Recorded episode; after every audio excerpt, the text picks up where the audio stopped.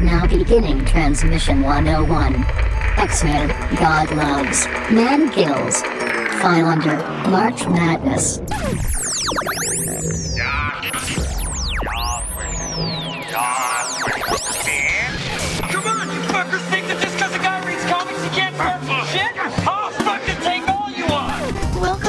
week's episode of the Funny Books and Firewater podcast. 面白い本と歌手ポッドキャストの今週のエピソードへようこそ Ignore her. She drinks. Each week, a motley band of comic readers slash amateur 毎週漫画の読者の雑多なバンドはスラッシュアマチュア入札しようと漫画とペアカクテルバーです。全ての中にしようとして音ではないような完了プロセスで芸能です。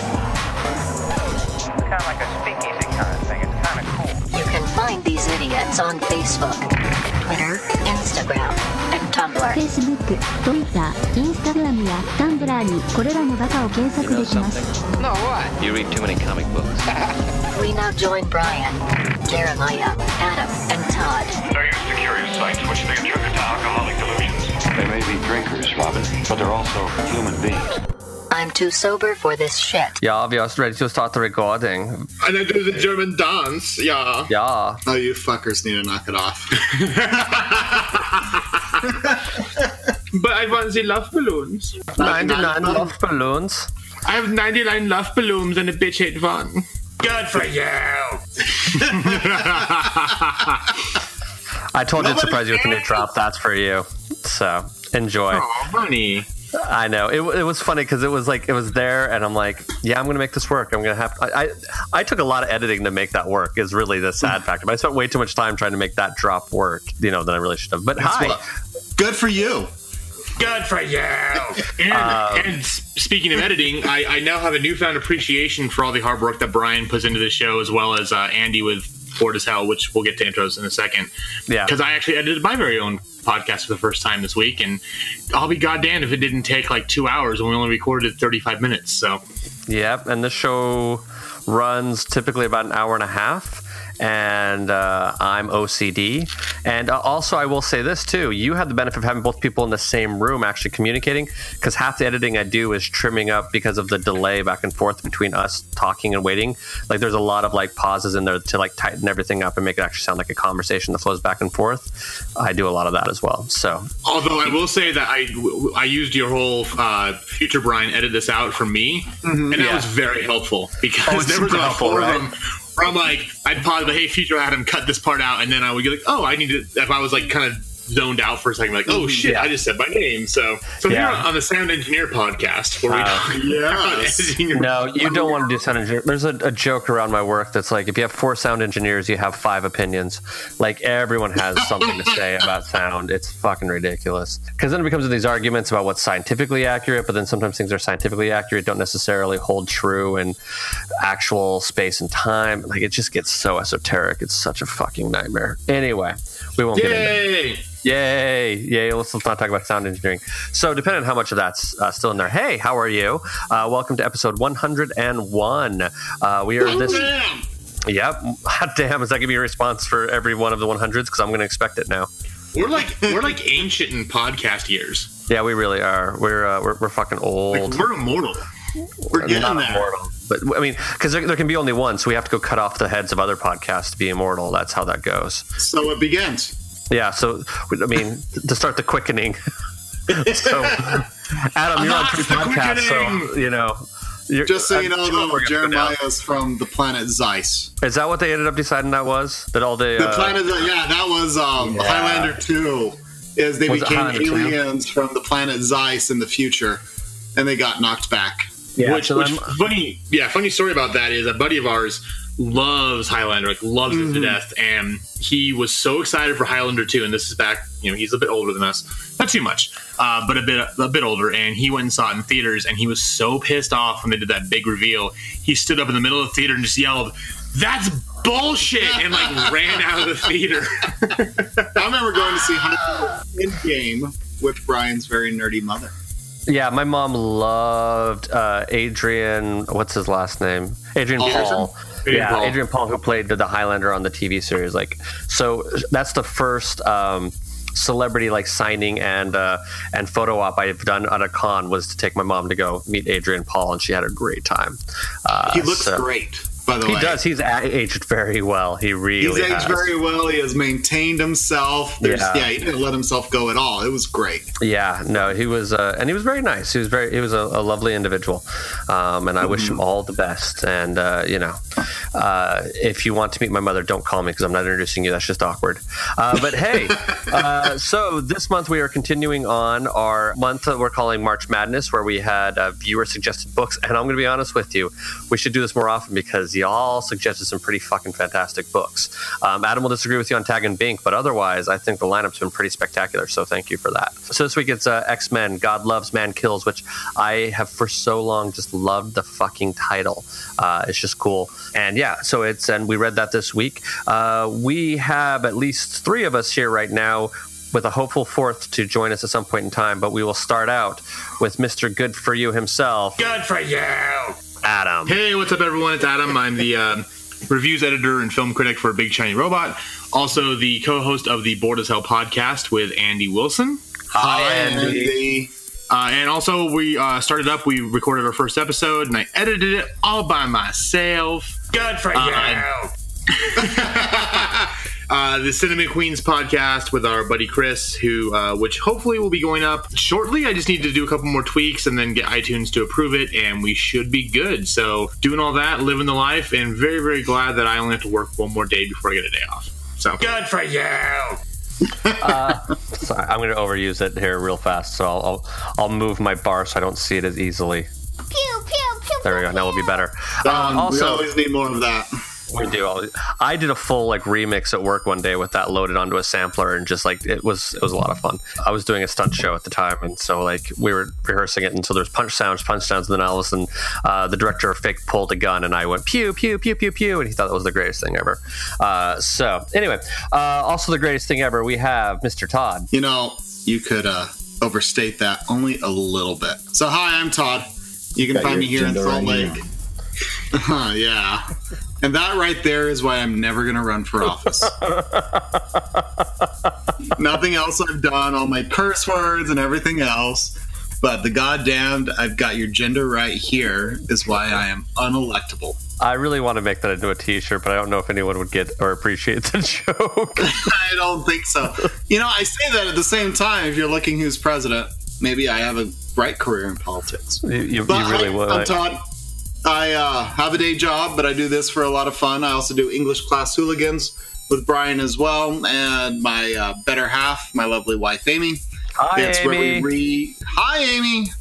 And that's where we read classic books we should have read in high school, or revisiting them again and deciding whether or not they deserve to be classics or if they're pieces of garbage. And so Yeah. far, the first two were great. The third one is a piece of garbage. Yeah, we still haven't recorded it yet because I don't think any of us have gotten our asses all the way through it yet. No, we don't want to finish it. So we, we need to, but it's one of those Yeah. things of what the hell. Yeah. so yeah, you'll um, find me hanging around, and if you see me, come say hi, and I'll say, "Are you sure you're looking for me?" Because there's another guy that just looks like me all the time. Yeah, that's yeah. your brother. Uh, yeah, and the, the English Class Hooligans episode, assuming we recorded on time, which I'm really hoping we, we do, uh, will Mm-hmm. come out at the end of the month. That's when we release all of our books. Uh, so, uh, yeah, so yes, join us for that as well, um, as well as all of our other friends' podcasts. Uh, Mr. Maya will hopefully join us later. He got roped into a last minute gig uh, helping install a new counter at Dr. Volt's Comic Connection, where he is normally there on Fridays and I think Tuesdays, Mondays. What, what's the other day, Adam? He, he goes in Tuesday, Wednesdays? Tuesday generally after the store closes because they have um, they have to put out all the new comics. and Yeah. for the Wednesday show up, so Tuesday Yeah. is the time and delivery. I thought he was normally there two days, and but since I don't actually live there, I, I don't know. It depends. I know this this week, uh, Dave, who owns it, and he's awesome and takes care of all of us. He had to go dental work done, so Maya worked some extra days. But uh, stop in. He might be there. He might not. But uh, Fridays he tends to be there more often than not, and then Tuesday evenings. So. He's there. Yeah, Dr. um, Volts is an awesome place. I always feel most welcome when I show up. So they don't they recognize me and they go, I've seen you around other people, but for the life of me I can't remember your name. And that's how most of my life goes. And I'm like, yep, that sounds about right. And I proceed on and keep it awkward. It's great. Todd, the human barnacle. Um, I thought that'd get a better laugh out of my Adam, but it didn't. Uh, Oh, he lives in a pineapple under the sea. SpongeBob SquarePants. No, it's not Sponge Todd SquarePants. No, that's what it should. SpongeBob. There we go. Yeah, Ooh. Spon- I might rewrite your theme song. Um, and hey, I'm Brian. Uh, I'm a sound designer based in Southern California. I do a bunch of shit.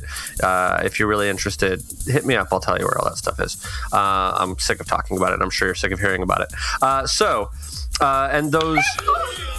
Mr. Porg is here. I thought he traveled with Mr. Ada, uh, Mr. Maya, so I'm very happy that he was able to join us this week. No, no, M- Mr. Porg belongs to me. Oh, he belongs to you. I thought he was uh, Mr. Maya's friend, but uh, That's Lying Cat. oh, Lying Cat. Oh, okay. Yeah, Well, Lion- Li- Lying Cat is Mr. Maya's friend. Well, he's always with us in spirit. Um, yes. With all these weird drops, we are starting to turn into a 90s morning radio show. Uh, but that's more for next week than this week. Uh, but Mr. Maya has left me notes so we can get his opinions uh, vicariously, even when he is not here. Uh, but as we said at the top of the show, sort of somewhere in there when we stopped rambling, uh, this is X Men God Loves Man Kills, uh, written by Chris Claremont, um, and illustrated by a guy whose last name is Anderson. I didn't check his first name, Brent Anderson. Published in 1982. So this book is uh, younger, but barely than most of the people on this podcast. So there's that at least. Uh, so we were alive when this came out. We were just only one or two years old, depending, uh, except for Mr. Maya, who was not born yet. Uh, anyway, He was still the juice in his dad's sack. yes, he was. Uh, speaking of juice, I don't know. I'm not. I don't know. I'm not going to do that. Uh, we, we've beaten we've beaten cum dumpster to death, so let's let's not go yeah, into that. no, no, we will we will avoid that for the time being. I don't know how much this I'm going to leave in. I might. I'm becoming a little more judicious of like, yeah, that's not really necessary. We'll cut that out. After after you were so shocked that I left it come dumpster, I'm like, eh, you know. No, I wasn't. I wasn't shocked about it. I just. I, well, first of all, I didn't realize how long the conversation went on, and then I, because I, so uh, people always ask, you know, mention like, oh, remember what you said on this podcast? And by people, I mean the three people I know who listen to it. Mm-hmm. and I'm like, no, well, and I know Yeah. more than three people listen to it, but in mm-hmm. general, yeah, I think I think I've even mentioned this before. Is that I honestly don't remember a lot of the conversations we have because it's in the moment you're discussing things, you're kind of flying back and forth. Mm-hmm. So when I go back and listen to a couple episodes, just every so often, it's like, oh my god, we said that. I didn't remember that at all. That's what happens when you drink while podcasting, kids. It's not safe, but whatever. We're here to be rebellious. We're here to be, you know, just crazy, all for your benefit. Uh, so, uh, we will start as we typically do with drinking games. Although I always say we will start as we typically do with something else, and I'm always back and forth. But I figured out that because I've been editing them, I always put drinking games first. So we're going to start with drinking games this time around. And now for sports. Listen up, sports fans. Prepare yourself and your liver for this week's drinking game. Remember, it's only a game, and a dumb one at that. So don't take it too seriously. And above all else, please drink responsibly. I call it um, the best costumes are the Mighty V. So as you're going through this and you look at Nightcrawler and Colossus and some of those others, is besides a color scheme change, they've got quite the similar costumes that starts right at the crotch and the navel, comes up to these awesome shoulder pad things that stick out, and it's really just this V-shaped poncho that they're rocking it Okay. for whatever reason, it just really got me this time as I was flipping through it. So, the Mighty V. I will throw in mine. Um, uh, mine is I'm calling a rose by any other name, which is every time they say uh, the name Stryker, which is the villain in this show. Spoilery sort of warning. Uh, take a drink. They say it a lot. Adam, what is your co- or what is your drinking game? It's on like the back cover. I mean, you kind of know he's yeah, the bad well, guy. okay, that's fair. But yeah, Yeah.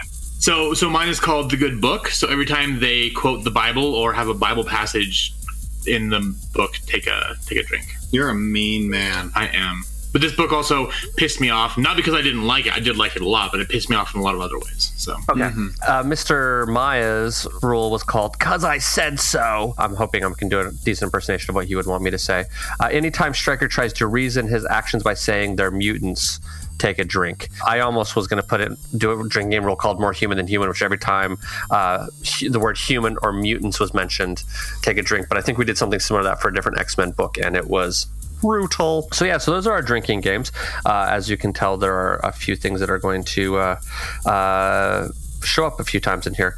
Uh, so now is the time in which we normally kind of give a uh, vote as to whether or not we feel like it is worth you, our dear listeners, time, money, energy uh, to find, purchase, and sit down and read this book. Take time out of your busy life to actually sit and read a book, even though it has pictures. So I've been asked by the judge to be the foreman.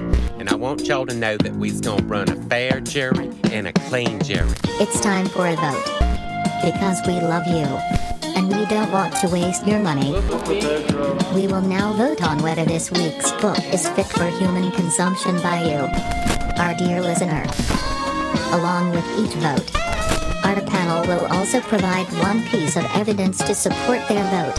Vote for Pedro. Do you expect me to talk? No, Mr. Bond, I expect you to die. There is nothing you can talk to me about that I don't already know. Is it worth the time and effort and money to read this? Uh, Mr. Maya's vote, I will say, is a yes, based on, he didn't tell me that officially, but based on the grades that he sent me for the final, in case he doesn't make it to this episode, I will make a natural assumption that he is going to say yes. Uh, he is pro you reading this book. Mr. Adam, what say you? Oh, I'm definitely yes. This is a great book. It's it's one actually I've always wanted to read because it's kind of up there with some of the the X Men comics that if you're a fan have to have been read, like you know Dark Phoenix Saga and everything else, but just never really got around to it. So I'm really glad that it was picked for March Madness because I enjoyed it a lot, even though it pissed me off. Uh, we will find out all about what pissed Adam off uh, after our uh, little intermission break. Um, I'm going to also vote yes for a lot of reasons, but I will say one of the important parts of this book is is that I know a lot of X Men fans who tout the beauty and wonder and amaze me amazement that is Chris Claremont, and I'm, I was always kind of like. Huh? And then I read this book and I was like, "Oh, I got you. I see. I see what the appeal is." Uh, Todd, what is your vote? Yes, absolutely. You can see uh, threads of inspiration for X Men 2, X Men United Yes. coming from this story. There is a lot of inspiration coming from this, but it's uh, great source material for that movie. So if you like the uh, first few X Men movies, this is great stuff. So yes, absolutely. Well, and even if you don't like the first, Even if X-Men you don't movie, like the first one, good. this is a great this is a great book. And even if you don't like Yeah. the first one, you should like the second one because the second one's up there with some of the best X Men. The Men. second, yeah, X two, X Unite, X Men United is a great movie, and it still holds up. stands up. Yeah, I, I've watched it recently, and it's still up there as far as the first one. Aged, it wasn't the greatest movie and Mm-hmm. aged kind of poorly. The third one we don't discuss because Brett Ratner's a douche. Yes, Um, but no, the second one is still one of my most enjoyed comic book movies. So yeah, absolutely. Well, awesome. That is a uh, rousing round of support from all of us. So uh, we say you should go check it out and go read it. Um, and yeah, we really, genuinely, it's definitely pretty great. definitely, Also- definitely great. Definitely, Definitely great. Definitely. It's also short as shit. Like it really is. Like it's this may be one of the thinnest graphic novels we've ever done on this show for sure. We, we actually do have one coming up that we haven't announced yet that uh, is shorter. So oh, is it okay? yeah, Is it as short as the Angry Inch? it's less than an inch thick. I always like when I silence Brian. It's definitely shorter than our next book that we're reading next week. Yes, this is really yeah. It's a great story. It's a great book, and Cool. it's one of the things. What's awesome about it is Comixology has it for a fantastic value. That's true. Um, I actually bought it both, uh, both this week's and next week's. I bought on Comixology and I bought on uh, an actual paper copy of it as well. Uh, mainly because it was really easy to sit there instead of looking at Facebook during your you know lunch or while you're waiting for a table or whatever to pull out your phone and flip through a couple com- panels of a comic book. I'm starting to Comixology is starting to really grow on me. As much as I still like the tactile experience and the experience of going to the comic shop. I'm, starting to really like reading my comics on my phone. So uh, maybe just because I get a little bit more done that way. So yeah, so that's uh, we're all voting yes. Even uh, Maya in abstention uh, votes that yes, you should go read this. So uh, this is where we take a little break. If you haven't read this book yet, be prepared. We will spoil the shit out of it on the other side. And yeah, we'll see you there. If you have yet to read this week's book and would like to read it now, press pause. Go ahead. We'll wait. So Brian Young, who we all know, yes, uh, he wrote an article. Uh, actually, had a, a Twitter thing about uh, Star Wars hiring Jon Favreau to do the Star Wars series. Yeah, the TV show. Yeah. And so uh, Brian just said, I'm excited by this news, but Lucasfilm needs to announce someone working on their shows at this level that isn't a white dude. And wrote an article Mhm. about it on StarWars.com. Breitbart wrote an article and quoted his Twitter post Uh-huh. in Breitbart. They linked to his actual Twitter account to do it. So he Uh-huh. updated his name to Breitbart is trash. That is And so now that shows up on the Breitbart article.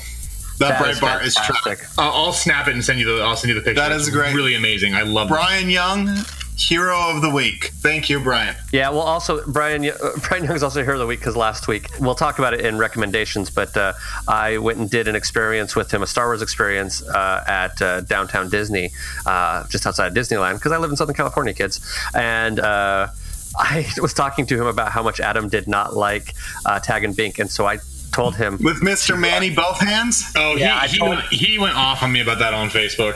I know what I told him to. so I told That's him fantastic. I, I love that Brian Young loves Mr. Manny both hands. Oh, you bitch. Dude, we're making you a shirt. Actually, I would wear a shirt that said Manny Both Hands died for our sins. Yes. because he's, it's believable Jesus Christ. So. I, I also wanted a shirt that says Manny Both Hands died to bring you this shirt. Um, or Manny Bothans died and all I got was a stupid shirt. I'm going to make as many Manny Bothans shirts as I can. It's going to be amazing. I'll rock them. All right. Yeah. You know me and my graphic tees. If you would like a Manny Bothans t-shirt, contact me at funnybooksandfirewater at gmail.com. We'll, we'll get something worked out. It'll be fun. We'll see what happens. Uh, so, uh, I'm going to give you a quick summary, and then we're just going to dive into the conversation because there's a lot to talk about and unpack in this book, and the plot is uh, interesting, but probably the least interesting part of this whole book. So, three quick paragraphs from Wikipedia for your uh, listening pleasure. Uh, Magneto is investigating the murder of two mutant children who were killed by henchmen of the Reverend William Stryker. Stryker who murdered his wife and newborn son after his son, a deformed mutant child, is born, seeks the wholesale extermination of mutant kind while presenting himself to the public as a fire and brimstone preacher, spreading the message claiming that mutants are an abomination of uh, in the eyes of God. After a television debate with Professor Charles Xavier Stryker, who knows Xavier is a mutant, kidnaps him, forcing the X Men to team up with Magneto and find their mentor. Uh, Xavier has been hooked up to a machine that will use his psychic power to kill all the world's mutants via cerebral hemorrhage. Uh, at a revival meeting, when a popular U.S. senator who is a closeted mutant is in attendance, Magneto and the X Men confront Stryker and rescue Xavier. In the end, after Shadowcat and Nightcrawler successfully bait Stryker into admitting that he kidnapped Xavier and his plans for mutant genocide, Stryker is shot in the chest by security guard when he tries to murder Shadowcat in public. Magneto and the X Men part ways with Magneto politely turning down an offer by Xavier to join the X Men and renounce evil. However, before he leaves, he reminds X Men that Stryker may have the final victory, uh, as already his defenders rally to him as he awaits his trial for his crimes. That is the full summary. And probably one of the fastest ones we've ever done. Thank you, Wikipedia, for that brief summary. I do want to preface one thing on this, and I, this is a thought that I've had, and, and this is a good, I think, a good place to start. One of the things I've always liked about, like, I, I've understood the concept of the X Men. I have not been up until reading this book. I would not say that I'm an X Men fan in the comics. I have not particularly liked a lot of the books we've read on the show. Um, I've had some issues with them. This is the first X Men comic that I have loved. Like, I will say wholeheartedly, I think this book is fantastic, um, and is very good, and I enjoyed the hell of it. The thing I really liked, one of the things I liked about this book is that it does have a political agenda. It is a very political jo- a, book. It is not very subtly veil- veiled, but it's also has a great message with it, and it does a really good thing. I feel like it has this handoff because X Men was originally created as an allegory for the civil rights movement for Black America, and then transitioned into a civil rights movement for uh, the gay community. I think is fair to say um, because most of my friends who are X Men fans actually happen to be gay, so I think there's an obvious logical connection there with them being X Men fans. That political message in there, I think there's there's some great stuff in there, and this book really really resonates with the current political state that we are in right now as we record this book. Um, I don't know if you're listening to this in the future, and hopefully things are less fucked up than they are right now. But yeah, it's a highly political book. So if you have a political opinion on this, I'm not shocked because there's a lot of politics in this book. So what is your thoughts, Adam? No, so that, that actually ties in exactly what I was Mhm. saying. It wasn't there was nothing about this book itself that irked me. Like I love this book. Again, this is one I've wanted to read for a long time. I'm Mhm. well versed in Claremont. You know, one of the things that got me into comics hard because as a kid I read DuckTales and Ninja Turtles and all those fun kid comics. Um, but what got me into comics as an adult was uh, when I was in college. There was a comic shop like a block from my apart- where the apartment where I lived, and I used to go there and play Magic the Gathering with my friends from college and everyone else. So I was there, and we were we were talking about comics with this guy Kevin who worked there. I don't, I don't this is again back in like 2000, 2000 actually, and he asked you know what comics I'd read, and I mentioned as a kid reading the basic stuff, and but I really like the X Men cartoon from the '90s. He's like, "Oh, well, have you ever read the Dark Phoenix saga?" I'm like, mm-hmm. "Well, I watched the cartoon." He's like, "Oh no, you need to read this right now." So he went and got it, gave it to me. I think he gave me his personal copy and said, "Here, just borrow this, bring it back." I went home and read it in one night, and that was mm-hmm. the first graphic novel I ever read. Which again was written by Chris Claremont, and why X Men Three pissed me off so much because Brett Ratner can go die in the fiery depths of hell because he fucked over the story of my introduction to comics as an adult. so, so yeah. So the, again, this is Claremont. It's some might say he might be the best author the X Men ever had. Uh, but yeah, much as we talked about how this this really was the basis for where X two came from, the ideas behind this, and there were so many lines by like Stryker and the the cult he kind of started around this that really drove home the fact that yes, while they're talking about mutants in this book, the idea uh, because X Men came from the civil rights era with Malcolm X versus uh, Martin Luther King, which was Magneto versus Xavier, mm-hmm. Mm-hmm. and it's like we mentioned earlier, segued into the civil rights movement for LGBT rights. And so, what pissed me off with this book wasn't that it wasn't well done because it's amazing, and yes, there are very very strong political undertones. So. If you Overtones, one over might say. overtone, yeah, exactly. It's, it's in your face. It's not hiding behind the fact that It's a they're political to- comic book that slightly masquerades as having a plot that is being not X-Men, political. yeah. like, but reading this reading this book and seeing what these characters are saying every single time it happened to me it wasn't like they were saying it to mutants. It was like they were saying it to me. Because this is the kind of shit i deal with online all the time. And you know, i don't argue on facebook. I gave up that for lent many years ago even though i'm not catholic.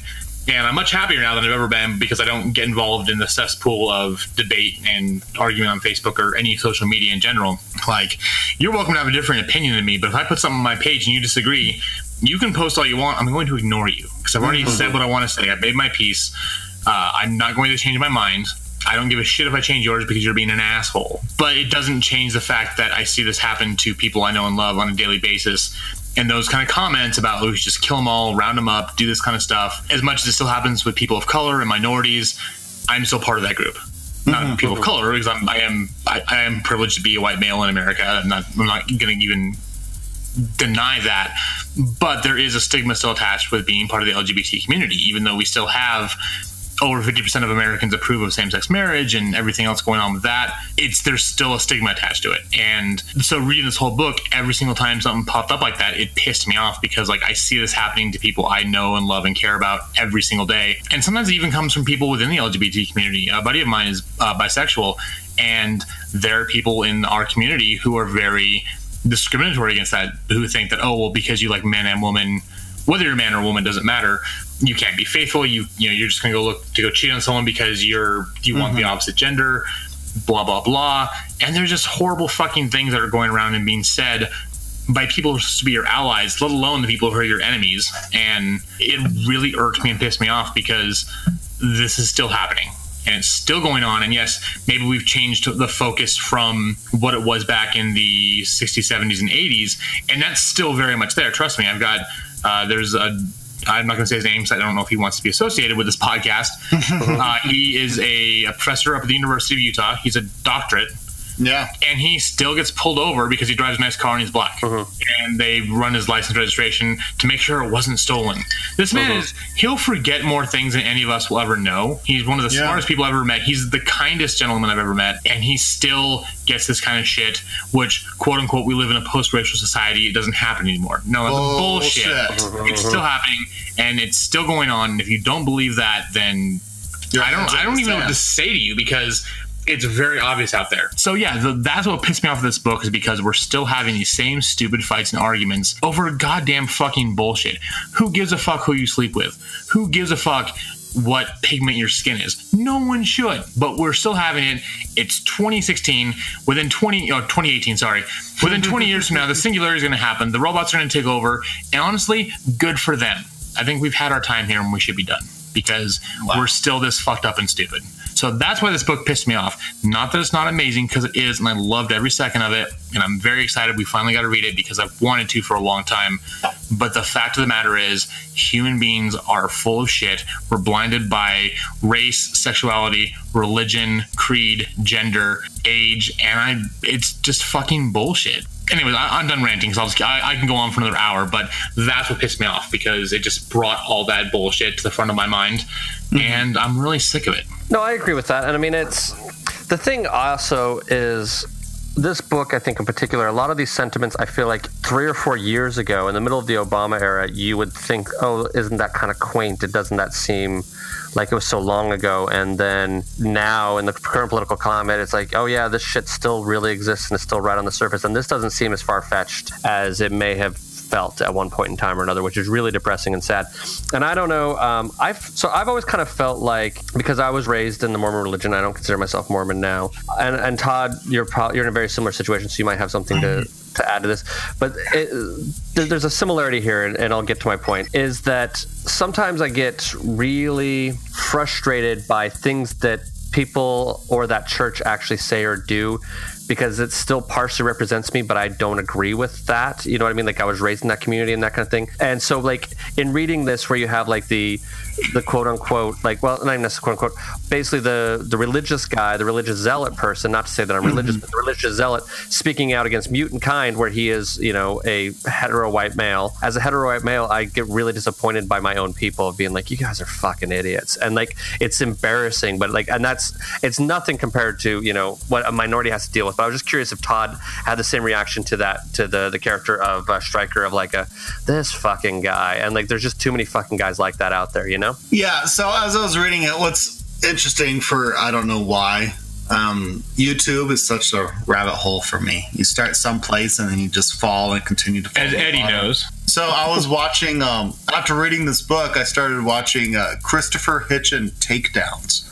So if you ever have want a good time, just look up Chris Hitchens Takedowns, and it's little short snippets of him debating people, often of religion, and Mhm. proceeding to tell them how they're absolute bullshit and they're everything that's wrong with the world. And he backs it up with facts and info that they just kind of go, uh, can I go home now? And as things go on, it's the challenge of it is, is you're looking through here, and this book exemplifies it. Once you have a person with the audacity to go, I know what a higher being is thinking. It also happens to be exactly in line what I'm thinking but I'm going to go ahead and put the authority of a higher being along with it.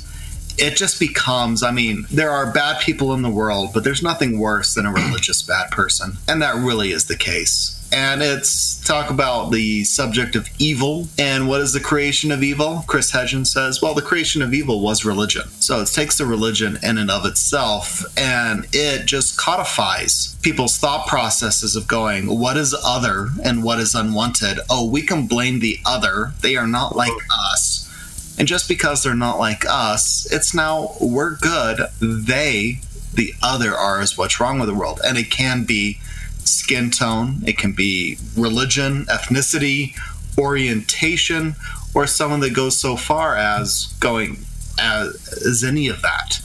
And you've got comparisons of Xavier. You're talking about Xavier and Magneto versus um, Malcolm X and Dr. Luther King. And we all hold up um, Dr. King as this amazing guy.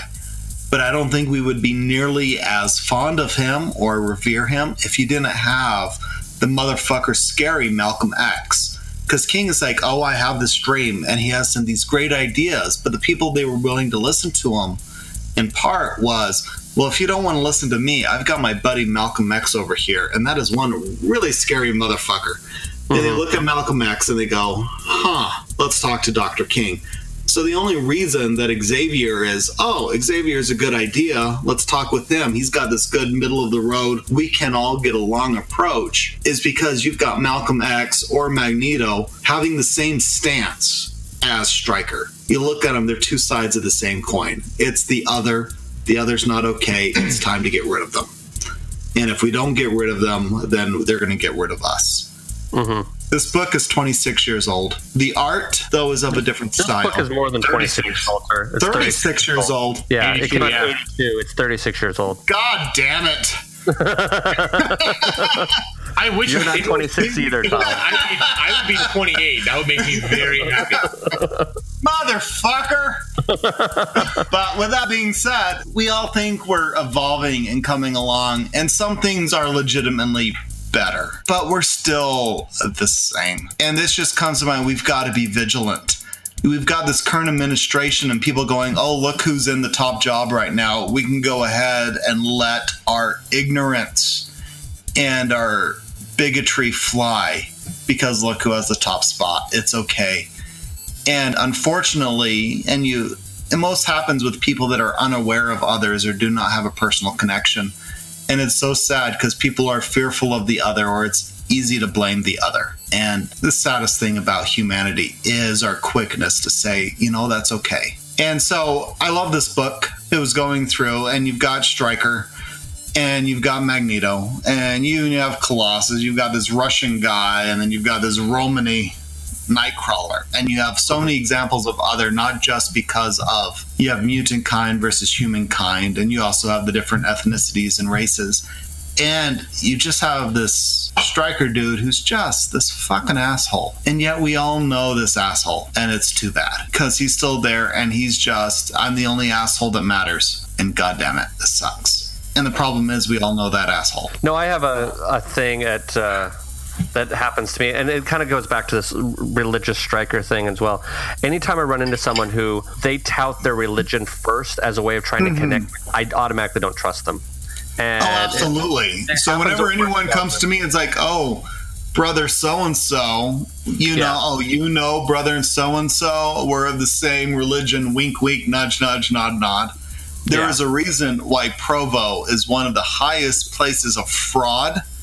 The FBI has special task forces, task forces just for Happy Valley and Utah County because of all the goddamn fraud going on and the stuff and people doing it in the name of religion to behave very poorly and the justification of that and it sucks but yeah if anyone goes oh we're the same religion we've got to be like buddy buddy wink wink and i'm like nope we're done Well, and like, and I mean, in Utah, it's a very obvious one. I've had it out here in California of like, oh, Christian or whatever, and I'm like, yeah, no, um, uh, no, we're, we're not playing that game here, kids. No. Uh, yeah. Anyway, Well, and one thing I want to just hop on, and we actually can discuss the actual comic itself. Yes. And um, which is this is not to say that I have anything against religious people specifically, because I know some people who are very religious who are absolutely amazing people who. Like, well, we'll take my mother-in-law for instance. She's a very devout Catholic, goes to mass every day, and is one of the most kind-hearted, generous, loving people I've ever met in my life, and has fully welcomed me into her family as as almost like her own son because I'm married to her son, and mm-hmm. has never once, you know, looked at me as like, oh well, this relationship is invalid because my church believes this. No, no, not not one bit at all. It's always been. Mm-hmm. One of the most amazing people I've ever been privileged enough to know in my life. But technically speaking, I'm a horrible person because of what her religion says. But she is wise enough to understand that the point of religion is to you you have to you have to pick and choose the good stuff out of it because these are talking about stories written by written thousands upon thousands of years ago that have been translated and translated and mixed around and people got together and decided what should be there and shouldn't be there and all these kind of fun things. So when people take that and make it 100% pure dogma like no this is the literal word of god that he grabbed a shepherd's hand and started writing on it. And i love what eddie izzard said because you would think that if god really did write the Bible, he would have grabbed a scribe's hand and read, but before that were the dinosaurs who were a bit crap, so fuck them. Uh, no, and, and, and the the point of at least as far as the Christian religion goes, you know, the many different facets of it is the, the one of the greatest. If we look just at what Jesus said in the New Testament. Oh, and by the way, if people listen to this and think I don't know what I'm talking about, uh, I was raised very, very Southern Baptist and religious. I've read the Bible multiple times. I've studied it for most of my life. I will also probably forget more about the Bible than most people will ever know. So don't come at come at me, bro. Like I will shut you down. One of the greatest commandments is love your neighbor as yourself, and mm-hmm. that is a big thing that so many people see or forget to see is that that's what you have to do. That's the point of the Christian religion is to love people how you think God would love them. And too many people get so wrapped up in trying to prove why you're wrong and they're right as far as they think their idea of God is concerned that they lose sight of the one of the second greatest commandments of all time. So this is not saying that if you're religious we think you're a bad person because I don't. I know hmm. way too many religious people. I know a buddy of mine who's a pastor who is amazing, has no problem with LGBT people. He's all about this, and would probably get in trouble if you know people found if if he actually was in a, a group of religious people who believe differently, but he's not. He's got his own little thing going on. But he's also believes in God, Jesus, the whole thing, the Bible. But he also understands that there are limits to what you have to accept with that because this is a book that was written over thousands of years. That's very, very old. And, you know, when this was written, the people who wrote it didn't understand the internet. There's that. You take the, uh, and you take Jesus, and at the end of the day, you've got the golden rule of do unto others as you do unto yourself. But you can really take the New Testament, the word of Jesus, and all that, and it can be boiled down rather succinctly as just don't be a dick. As long as you're not behaving like a dick to others, life's good. And it's supposed to go both ways. And if you want to have fun with that, there's a, a great stand-up comic named Bo Burnham. He uh, does all of his songs, and his album, I believe, is called Words, Words, Words, which the opening song is about Shakespeare. Which for those lesbians, that's fun. He actually has a song called "From I God's you were gay, Perspective." Not a thespian. Yeah, Sorry, bad joke. Terrible joke. Joke. That's fine. I- I apologize. Uh, let's be honest here. he has a song called uh, "From God's Perspective," and he it, it basically just it sums up everything we've been talking about in a very succinct four minutes. But he mentioned like you know how many metaphors does it take for you to understand you shouldn't be a dick? Yeah. And that uh-huh. again, it's a beautiful song because it's funny, it'll make you laugh. But the end of it, if you don't have a tear coming down your face because of the point he's making, then you definitely are too bought into your own dogma because it, that's not the point of what religion is supposed to be. It's it's supposed to be about making you, making others' lives better. And if you're not in it for that, if you're in it to prove someone else is wrong and why they're going to hell or why they shouldn't have rights, in that case, then I don't respect you. And honestly, if you're listening to this podcast, please stop. I don't want you as our audience because you are not Right. a good person. So. Sure. Okay, before we leave the religious thing, a couple things that I've Yes. always found true. One, anyone who drives with a religious bumper sticker in the back of their car drives like an asshole. I'm sorry, if you have a religious bumper sticker, you drive like an asshole. It's 100% true. I'll give them Uh, the I'll give them the coexist sticker. I, I should say like a Jesus fish or some sort of Christian religious, at least in Southern California. If you if every time I'm like that person's driving like an asshole, and then I see a religious sticker on the back of their car, I'm like, oh, that makes sense. Secondly, never date someone who has just found Jesus. They're looking for something and meaning in their life that you, as a significant other, cannot provide. Danger, danger, Robinson. Do not go there. Just trust No. me on this one. That is Honey, a honey. bad idea. Honey, where did the good where did the the good Christian not touch you? Uh, I'll, I'll tell you off air. It's a long story. I always enjoy the flying spaghetti monster That's true stickers and emblems eating the Jesus fish. Uh, that's true too.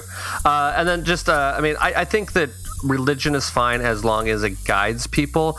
People who define themselves and don't think for themselves because of their religion, I think, is a problem. If your whole existence is based on what religion you are and not necessarily on other interests and or your family or whatever, then I'm going to probably have problems getting along with you in the first place. But you also probably want to be listening to a podcast about comic books because, like, one of the things I do have to say that I love about comics is, in general, the art form is fairly progressive politically. Like, you don't find a lot of uh, comic books that the ultimate message is like, yeah, fuck everybody. You know what I mean? Like. Most of the ultimate message in most comics is a, a, a- one of coexistence, which is part of the reason why I love the art form in general. But, anyways, anybody else have anything else to say before we move on to something else? Uh, so the, the one in I know we we we kind of discussed the, the themes of this comic, and I think we've Yeah. kind of done it the right way to where you get what's going on. But one of the interesting things that I'll tie into real life was at the very end of, and what's funny is this also ties into an old episode. So.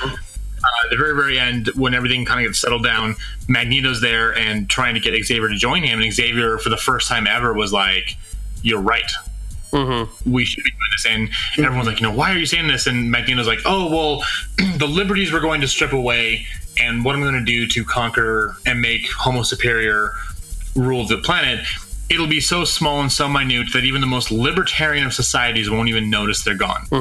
So it's going to be just a partial fracturing of, of liberties to where it'll be fine. Which you know, Ben Franklin, uh, Ben Franklin, I think quoted someone, but this, you know, those who sacrifice essential liberties for temporary safety deserve neither. And everyone freaks out and goes on. Uh, which goes back to when I was hosting, uh, actually no, I was moderating the LGBT podcast at uh, Salt Lake Comic Con a couple. It was last year. It was right after we did the the first X Men versus Avengers comic, where at the very end, gets Magneto using his powers to where he can like take away all uh, hatred of the other and hatred of mutants and everything else. So it would go away from mankind. That actually was a question I brought to the panelists. I was like, if you had that power to make it so that people could not discriminate against LGBT people or black people or this and that, would you do it? And I prefaced it with, there's no wrong answer here. But I want you to state your answer and back it up. And I, I think only one panelist said that they would do that. Everyone else said no because in that case, it's like we mentioned with uh, Watchmen, you're making a fake utopia. It's built on a lie. Yeah. And just like we saw with no matter your thoughts of the movie The Matrix, where everyone eventually one day will wake up from that lie and figure out what's going on, how much worse would it be in that situation where you've taken away free will and when people finally do wake up out of that stupor, the blowback would be 5,000 times harder. So that just kind of goes back to not only a past episode, but also a real life experience that I had in front of a couple hundred people. That was actually one of like my favorite moments I've had at a panel. So That was a great was- panel. Todd and I were sitting there in that. That was I one of the know. panels where I said hi Andy in person and he didn't even catch it. I was really disappointed. Uh, but that's that's what that's what you get, I guess. There's another weird little. I mean, there's something I noticed in this, and I was wondering if anyone else noticed. Did anyone else notice that on uh, Stryker's podium and his logo, his cross is basically the X Men logo just turned on its side? Did anyone else catch that? I did not. didn't, but I know there's there's there's a lot of uh, in and this goes back to the Christian theology about the whole Jesus on the cross thing. Is that because again, no one really knows what it looked like, but some people actually do believe that the cross that we see currently is not the actual cross that he would have been crucified on. That the actual crosses that then were more shaped like an X in the ground. Yeah. So it could have come from that as well. No, my favorite though. Uh, there's a speaking of stand-up comics. Uh, there's a Bill Hicks routine where he talks about if Jesus ever comes back, do you think he really wants to see another fucking cross his entire life? It's like that was a bad day. Let's Yeah, not talk exactly. about that day. Yeah. It's like it's like going around and being like everyone who's like big fans of John F. Kennedy, like wearing a shotgun around their like pendant and going. They go up to Jackie O and being like, "I'm just thinking of John, Jackie, just thinking of John." Like that's fucked up if you really think about it. It's really messed up. So, so are you saying Jesus was more crucified like the um, Game of Thrones family, where they were flailing people? House Bolton and the flayed man. Spoil alert! I'm only through the first season. Dude, the flayed man is the the sigil of the house. I'm not spoiling shit. Oh, okay, I'm, I don't know. I'm just I've only watched There the you first go. season. I don't know what else. And, and to be fair, this happened years and years ago. So Yes, it's like don't tell me how Titanic ends. You're like, God or, damn it! Top, or Top Gun. Like I, you know, it's spoiler alerts for Top Gun. Uh, I'm very concerned about that. Um, I think I need a drink though. Behold, we finally fulfill the second half of our title and make with the fire water. Alcoholics transform! We need to get these bitches drunk. That sure smells boo. Perfect segue into drinks. Um, Adam, since you brought it up, what would you like your beverage of choice to be, dear sir? So mine is called the Magneto, Oh, uh, and what it is, it's uh, two ounces of a blended Scotch, one ounce of sweet vermouth, and you pour that into a, a mixing glass with ice. Give it a good stir. You strain it into a chilled rocks glass, and then what's kind of fun here is you get like a like a um, actually if you go to a, like a, a, a drink store, they actually will sell these little metal ice cubes, so that they're like little round spheres that you can put in the freezer. So when you put it in your whiskey, it won't actually dilute it, Like but it'll whiskey rocks chill and it. stuff, too. Whiskey rocks, yeah. There's a me- there's a get a metal one for Magneto. You put it in there and you top it off with a splash of Manischewitz, which is a uh, it's actually a um, kosher wine. Oh, yeah. Kosher A wine. kosher wine. You mean Manischewitz? Manischewitz, yeah, thank you. I didn't know how to I didn't know how to say it for sure. To top So it off with that. half Jewish. I, I know how to say that. Okay, so you you you you've got the the Manischewitz, which is again Jewish wine, and you've got the the metal in there for Magneto, and you've got yourself a nice little fancy drink. Well, and also, according to the X Men movie, uh, Magneto was also Jewish as well, so that also helps tie in too. And actually, in uh, Did we ever read Testament? We have not yet. No. No. Okay, so that actually is uh again side note, one we should read in the future. It's it's Magneto's story of when he was at the uh in, in the concentration camp when he didn't have powers. I'll be honest with you. Um, just since we're talking about this book, I typically have in the past cringed at uh, at more X Men books, but uh, I'm going and putting it on the list right now because uh, this kind of sold me on another X Men book. If we can find another one as good as this, I'm totally down because I really like this book. Uh, Well, no, he's he, and he's Jewish in the comics too. They brought up multiple. Even in this Okay. book, they brought up uh, the whole like you know, Sure. his his family being massacred by Nazis. What I'm, and maybe they do or not, but I, my question is, why isn't this touted more? I don't think on you this- necessarily. I mean, the, the, the, I guess the concern could always be Magneto. For those who are not initiated into comics, is more or less the villain. Although he is sort of an equal and sometimes villain, sometimes not villain. He's a very complicated character. But if in the comics, but if you only know him from the films, you don't necessarily want to tout your main villain as being Jewish. I mean, that could potentially be considered as anti-Semitic if you're not necessarily familiar with the material. You know what I mean? Nah. Uh, no, they. I, I feel like they, they made it a pretty big point in in the movies, but also it's you almost understand his viewpoint better because it's um. Oh, what's what I'm looking for? It's uh. Well, it gives him a backstory. validated You anger. understand his. It, it, it- it gives him his character. You you understand his backstory. You want you. Uh, I'm trying to think of the right word for it. I think we're all struggling Credence? Not quite credence, but, But- it's you, you get it. You can empathize from his position. It's, it's when you it's actually the, the term for it's a legal term. It's called something homicide, where you kill someone for the right Justifiable. reason. Justifiable. It's, Yeah. it's it's justifiable anger Mm-hmm. because he's seen this happen to himself, to his family, and now he's seen it happen to his mutant brothers and sisters. So why wouldn't you go out there and do whatever you could to save people who are quote unquote your family or people who are innocent victims? And that's and this book starts out the same way where those kids were murdered because they were supposedly mutants, and he goes and they're being they're hung from the the schoolyard so the kids can find them the next day, and he he starts out with saying like you were killed just because you existed. And he's like i understand that. So yes it's very his anger and his passion towards this whether you want to believe he's doing the right thing or not is justifiable because he's been there and he doesn't want to see it happen again. No, absolutely. And it's even interesting as you look at laws and rules as um, there's the protected classes and anti-discrimination. And there's lots of different protected classes, but basically the protected classes become of what you can't discriminate is about who you are. Where your discrimination is welcome is all based upon behavior. So, but where you can't discriminate when they talk about it, it's like gender, race, race, ethnicity, orientation, age. Those are mm-hmm. things is simply who you are and it's what you are being. And saying this is not okay because you are who you are is like the whole foundation. And as a guy, I guess going through it in this point of this is it's you're watching God Loves, Man Kills, or you're reading this, or that X2 X Men United, is you've got people fearful of who people innately are, and it's based upon nothing of what they do. It's just what they potentially might maybe do, and that can that potential's there for anybody. And it's where people are fearful of the potential and not looking forward to it. And it's sad and it's a place of fear and it sucks. Deep thoughts by Todd. It sucks. Deep thoughts by Todd. this has been a pretty sucks. deep thoughts overall I mean, it really is. The, the the episode, the book is short, and yet it hits the nerve. And I think as book is anything short, else, but it, but the context is deep and long. the context is deep, and it doesn't pretend. I mean, it just has the lightest of window dressing about what it's actually talking about, mm-hmm. and it's what's there. So, but I am going to have a drink as well. Uh, mine is called the Whiskey Striker because the villain is Stryker. So we'll talk about this. So it's um, similar to a mojito. So you place crushed ice in a large cocktail shaker. You add a cup of mint leaves um, and lime juice, and what you're looking for is about an ounce of lime juice. You muddle the lymph and the li- little mint and the lime juice. You know, muddle it together, smash the shit out of it, and then you want to add about three ounces of whiskey and uh, vanilla vodka, two ounces of that, and about six samples of apple juice, or you know, ginger ale, or even a ginger beer. So how you're feeling? So mules are all the rage these days. So get a spicy as fuck ginger beer is what I would do. um, you add that Cock all and in. Bull is ridiculously spicy, by the way. Dude, I found one. So there's Garwood's Extra Spicy, Oh, yeah, locally you made know here that, in. Utah.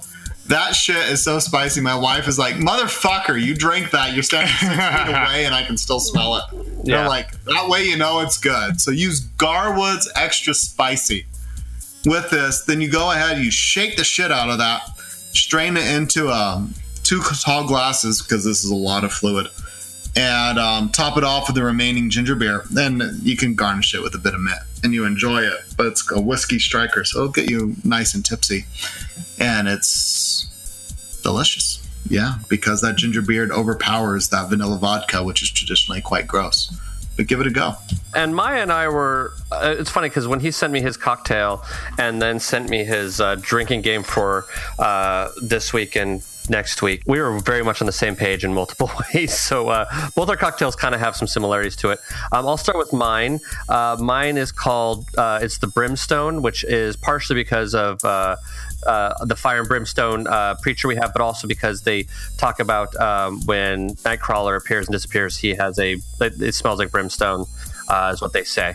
Uh, so it is one and a half ounces of cherry brandy, one ounce of dark rum, one ounce of uh, regular rum, uh, one uh, half ounce of orange liqueur like Cointreau or Grand Marnier, half ounce of creme du de Noyaux. I've never seen that shit before. What the fuck is that? N O Y A U X, probably something French, I am willing to bet. One and a half ounces of sweet and sour mix and one and a half ounces of orange juice. Uh, shake with crass, uh, shake with cracked ice and uh, serve in a Collins glass. I'm going to press a button to see if that the link will take me to what that type of alcohol is real fast. Knowing if my- it's French, I would call it like noir and ignore the last Yeah. nine letters, like Bordeaux, yeah, or because those no. funky frogs. Yeah, new or something like that. I don't know. Uh, and Maya's cocktail is uh, the Nightcrawler, uh, which is one ounce of blue curaçao, one ounce of orange liqueur, four ounces of lemonade and grenadine syrup, and you pour the blue curaçao, orange liqueur, and lemonade into a highball glass full of ice. Sink the grenadine by dropping a few dashes down the side of the glass so that it sinks to the bottom. Uh, alternatively, just teleport straight to the bottom of the glass like the Banff you are. Uh, drink through a straw while taking uh, while taking your time uh, in the circus. I guess that's a Nightcrawler reference that Maya left for me that I didn't catch. Anyway, thank you, Maya, for that. Because I'm guessing, because I haven't heard from him, he has not returned home yet from work. We have not seen Maya yet. We have not seen the Maya yet. Okay. Well, do we have anything else we want to discuss before we go on to our uh, final grades? Read this book. Read it, yes. Uh, well, then let's jump into final grades right away.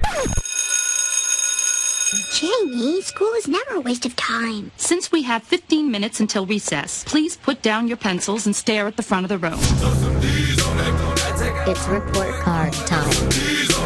It's report card It's report card time.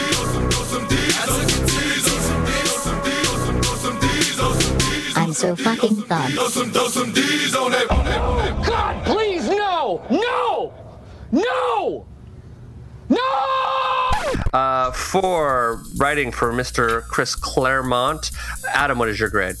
Uh, easily an A. I, you know, Chris Claremont, as I mentioned earlier, he he is definitely for most of the 80s and everything else he was the beating heart of the x-men and we've gotten so many iconic stories from him and this one gave me a guttural and emotional reaction that very few comics have so it's great writing it's a great story and it's definitely something that everyone should read because like I said, what pissed me off is still sadly 36 years later, this is still happening. This still holds up just as well as it did back in the 80s. And uh, while that's a sad commentary on humankind, it's also a great. Uh, it, it's a it's a great uh, compliment to him as far as being able to write a story that is is so completely timeless.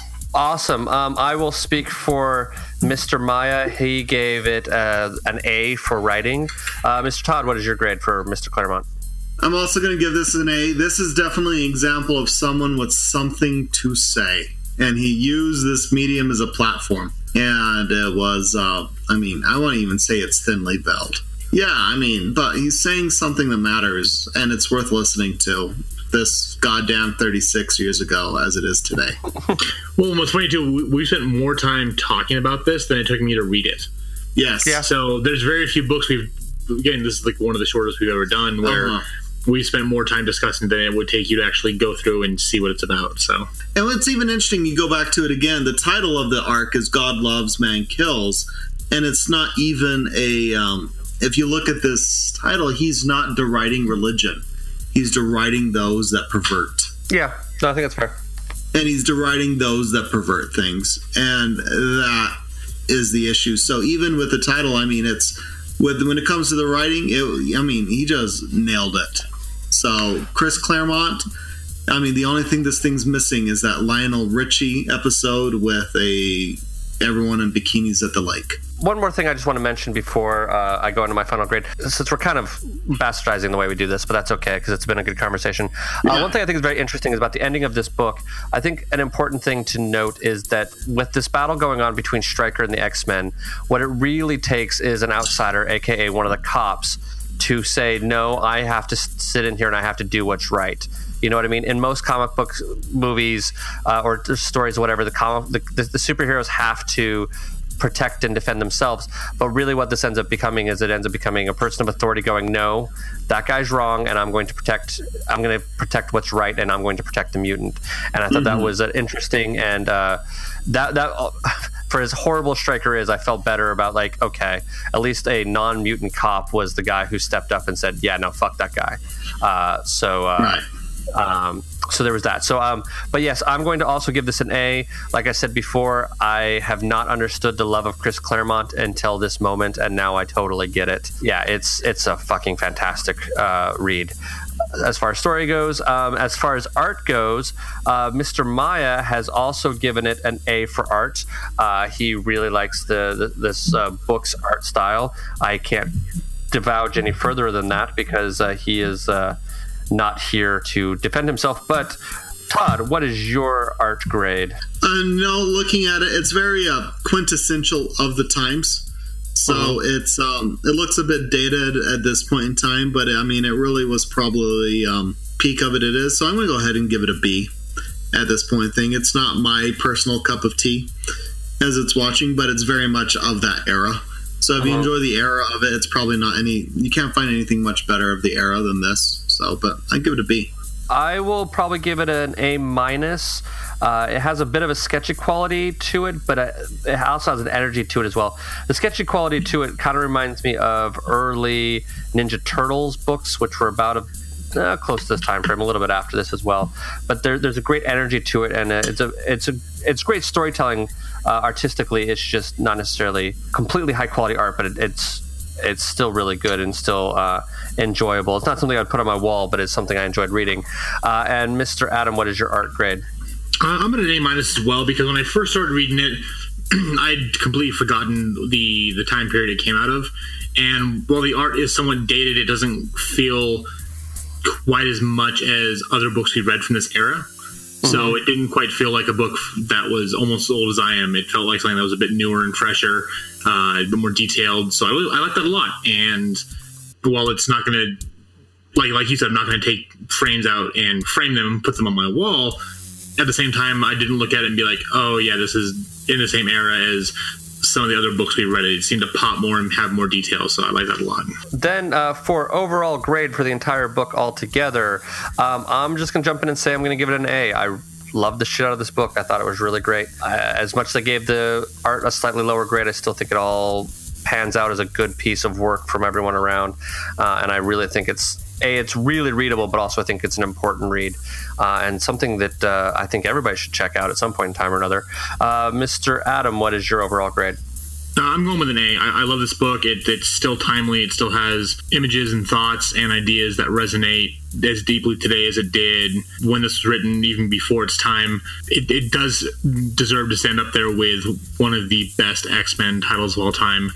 And is one that if you're a fan of comics, no matter who you are, you should definitely hop into and read. And the fun thing with this is, unlike Watchmen, which you, you really have to be well versed and steeped in comics to understand and get everything, uh, this is one that you can pick up, read in a half hour, and no matter if it's your first book or your 500th book, you're still going to get the point and you're going to get the concepts that are being brought uh, brought around and brought to light. And that's that's kind of a big deal because not many books can give you this much to think about in such a short span of time. Mr. Maya also gave it an overall A.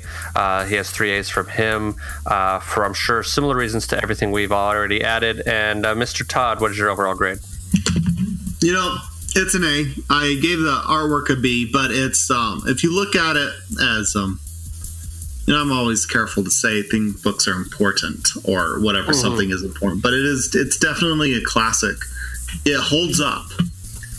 Yeah. And it's I I mean, it just holds up and it'll hold up in another 20 years. It's held up for 36 years. It'll hold up for 20 years more for things that make me feel bad of why it's going to hold up, but it will. And we may solve our current issues that we might be fighting today. I mean, our reasons have evolved from the civil rights to LGBTQ, and still the civil rights thing is still going wrong of people of color and everything else. And we'll find out what the next issue is if we solve the current one. And it just makes a wonderful allegory as much Mhm. as anything else. It's a short, poignant allegory, and it's fantastic.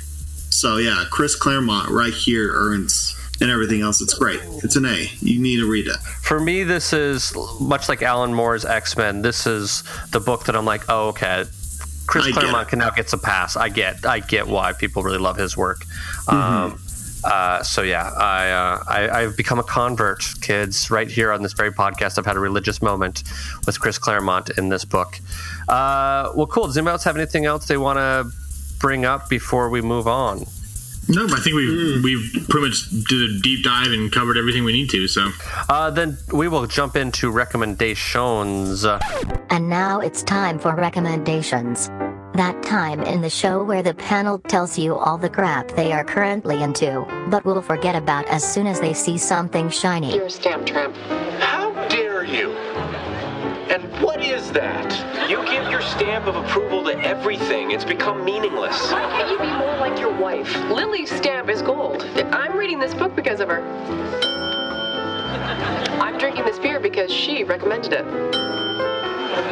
I'm even wearing this bra because of a lingerie store Lily told me about.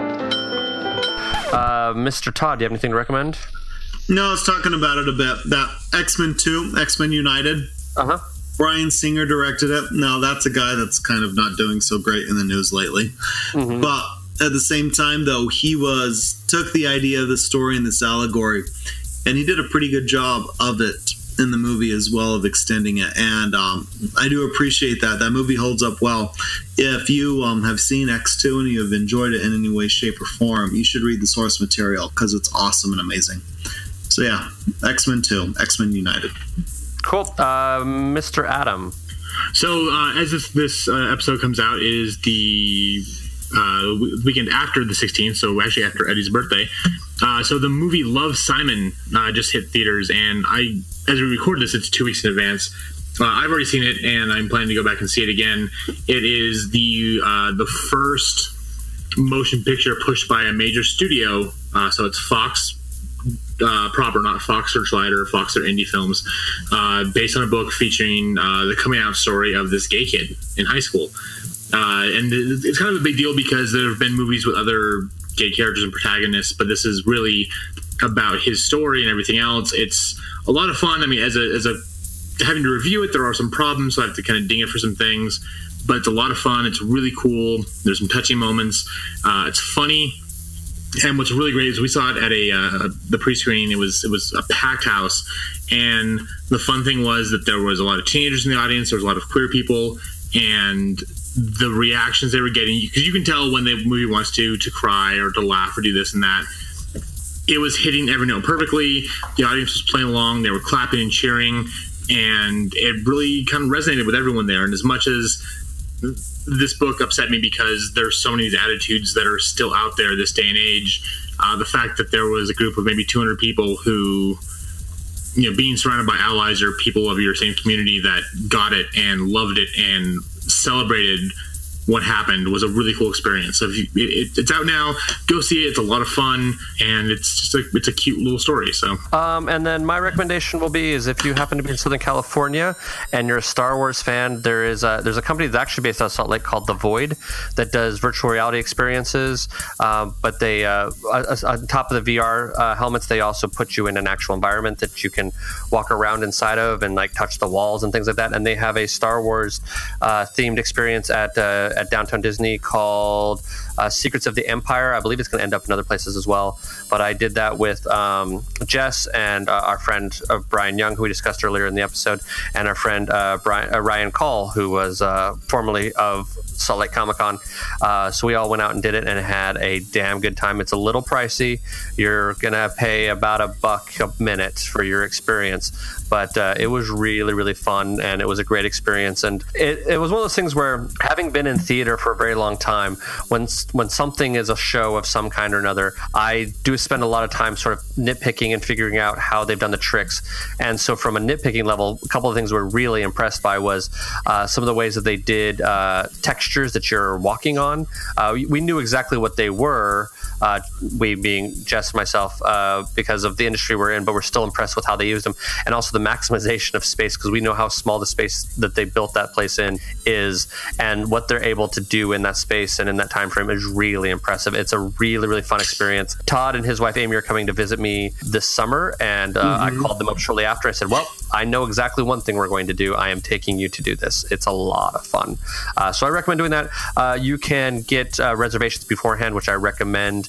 Um, I think it's uh, if you just look up the Void in downtown Disney, you'll eventually get links to it, and you can pay for it uh, through your Amazon account. So you don't have to give one more person your uh, credit card information. You can just pay for it like you buy all your random crap that comes to you in Amazon, like the rest of us, like magical Christmas. Uh, anyway, that being said, uh, does anybody else have any final things to throw out there? no, I think we're pretty good. Uh, so next week we are going to finish up our month. Of... Oh, sorry, Mr. Berg, I didn't mean to interrupt. Uh-huh. Yes. Oh, thank you. Very talkative today. Thank you, Mr. Porg. Uh, so next week we are going to finish up our. Uh, that makes me feel like such a morning radio host every time I talk to Mr. Porg. I gotta say. Uh, Next week, we're going to finish up our month of viewer, our, our March Madness month of uh, listeners suggested books with uh, the first book of Supergirl written by David, uh, sorry, Peter David. It's weird. It's it's written. Uh, the artist and the uh, author are both guys who have first names for both names. It's Peter David and Gary Frank both writing and illustrating Supergirl, which I think is very interesting. Uh, but I also learned through a uh, little link that was sent to me by uh, Mr. Maya. This is the beginning of what is known uh, for the Supergirl fans as uh, the beginning of the Matrix story, which I did not realize that that was a thing. Uh, we will talk a little bit about that next week. Hopefully, Maya will be able to join us. If not, we'll uh, saunter on. Uh, but that'll be next week. Thank you so much for joining us. Um, and uh, we'll see you next week. Oh, naughty. So that happened. Thank you for joining us for this week's episode. This band of knuckleheads will be back next week with a new episode. Until then, you can find them on Facebook, Instagram, and Tumblr as Funny Books and Firewater, and on Twitter as at FirewaterCast. Go to funnybooksandfirewater.com for the most up-to-date information, as well as cocktail recipes from this and past episodes. Thank you for joining us. And until next week, support your local comic shop. Tip your bartender well. And stay hydrated.